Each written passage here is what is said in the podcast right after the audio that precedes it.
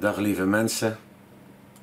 Ik eh, wilde nog heel even verder gaan over heiliging, of eigenlijk over je geweten. Want dat is een middel waardoor God heiliging bewerkt in ons leven.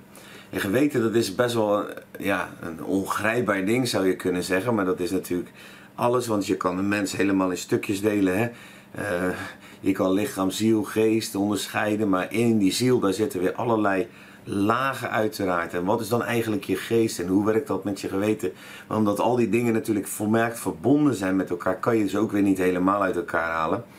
En um, tegelijkertijd kan je wel die onderdelen apart analyseren. Maar goed, dat is heel onderwijs op zich. Heel wel belangrijk ook overigens. Uh, hè, lichaam, ziel, geest.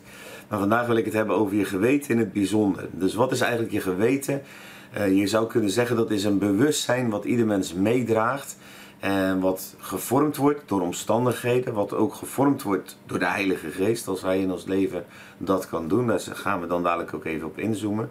En je geweten is eigenlijk een innerlijke um, ja, kompas, zou je denk ik kunnen zeggen, die maakt dat we een soort ingeschapen gevoel hebben voor goed of kwaad. Ieder mens heeft dat. Alleen je kan dat wel doven. Je kan dat geweten uh, dichten. Je kan dat geweten uitschakelen door telkens weer dat te overroelen. Dat geweten is dus niet de Heilige Geest. Maar het geweten is iets wat God in ons gelegd heeft. En wat ook onder de moet gaan functioneren. Net als je gevoel, je wil en je verstand. Onder krijgsgevangenschap van Christus. Hè, onder die Heilige Geest. Nou, even over uh, de Bijbel zelf zegt dat het geweten in ieder mens is. En dat dat de manier is waarop God eigenlijk het werk van de wet schrijft in ieders hart. Dus uh, de wet in de zin van Gods wil schrijft in ieders hart. In de Romeinen 2 vers 15 kan je dat vinden. Waarin het gaat over mensen die dan dus nog nooit van Jezus gehoord hebben. En wat daarmee dan? Want en dan kunnen ze dus ook Jezus niet aangenomen hebben. En uh, dan staat er wel... Um, de Romeinen 2 vers 15, ze tonen dat het werk van de wet geschreven is in hun hart. Daar getuigt ook hun geweten van.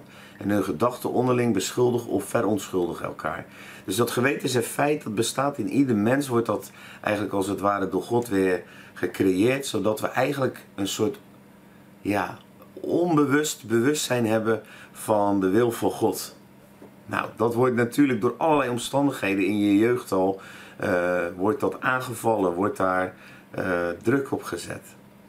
En dan is het dus het werk van de Heilige Geest wat ons geweten reinigt, waardoor we weer gevoelig worden. Dat heeft ook alles te maken met heiliging, zodat we op een natuurlijke manier de keuzes gaan maken die goed of niet goed zijn voor ons. Hebreeën 9 vers 14 echt ook, ja, ik heb heel veel lievelingsteksten, maar deze tekst heeft heel veel voor mij betekend. En daar staat, hoeveel te meer zal het bloed van Christus, die door de eeuwige geest, daar heb je de heilige geest, zichzelf smetteloos aan God geofferd heeft, uw geweten reinigen, uw bewustzijn, hè, staat er in een andere vertaling, uw geweten reinigen van dode werken om de levende God te dienen. Ons geweten wordt dus vervuild door dode werken, werken die geen leven brengen. Zonde, fouten, of, ah, noem maar op. de omstandigheden, wat mensen jou aandoen, ons geweten wordt vervuild. Dat moet dus gereinigd worden als we de levende God willen dienen, omdat ons geweten anders niet op lijn is met de Heilige Geest. Nou, dat reinigen is een werk uh, van Gods Geest. Dat is een werk van het bloed van Jezus. Dat is het werk wat God in ons leven wil doen. Een van de dingen die daar heel belangrijk in zijn, in 1 Petrus 3 vers 21 kan je dat vinden. Daar staat het tegenbeeld ervan, de doop behoudt ook ons, maar niet als een verwijderen van het vuil van het lichaam, maar als de vraag aan God voor een goed geweten door de opstanding van Jezus. dus de doop is eigenlijk een vraag om een zuiver, om een goed geweten, dat het bewustzijn opnieuw gereinigd wordt. En Paulus is zich zo bewust van hoe belangrijk dat geweten is. Want in Hebreeën 13 vers 18 zegt hij, bid voor ons. Want we zijn ervan overtuigd dat wij een goed geweten hebben. Omdat wij in alle dingen goed willen handelen. Dat geweten is zijn kompas. De Heilige Geest werkt daar doorheen. Werkt door dat bewustzijn heen. Daarom is het zo belangrijk dat dat zuiver is. En, en dat wij ook zelf daarin met de Heilige Geest bewegen. En ons niet laten beïnvloeden door anderen. Die eigenlijk ons geweten misschien juist al willen beïnvloeden er staat die prachtige discussie over het eten van afgodenvlees in 1 Korinthe 10. En daar vind je dat Paulus in vers 29 zegt...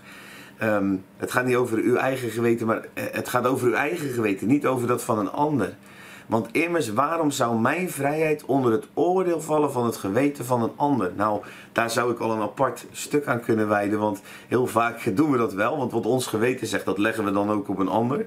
Terwijl God met ieder apart een persoonlijke reis gaat in het leven. En uh, het ook, net als bij kinderen, wat, de een wel kan, ja, is voor de andere uh, niet goed. Daarom moeten we ook niet over elkaar oordelen. Maar we moeten wel oordelen over ons eigen geweten. Nou, we gaan vandaag bidden voor een zuiver geweten. Vader, we willen zo uitbidden dat die tekst uit Hebreeën 9, 14, die ik zo vaak over mijn eigen leven heb uitgebeden, dat u door de eeuwige geest heeft u zichzelf overgegeven. Maar wij willen onszelf ook overgeven op die manier, Heer. En we willen u vragen om, zoals uw woord daar belooft, ons geweten reinigen van de dode werken, zodat wij de levende God zullen dienen. En spreek dat maar uit. Ik wil dat mijn geweten gereinigd wordt van dode werken om een levende God te dienen. Daarin zegen ik je. Er is nog zoveel te zeggen over dit onderwerp. Maar vandaag is dit genoeg. Be blessed.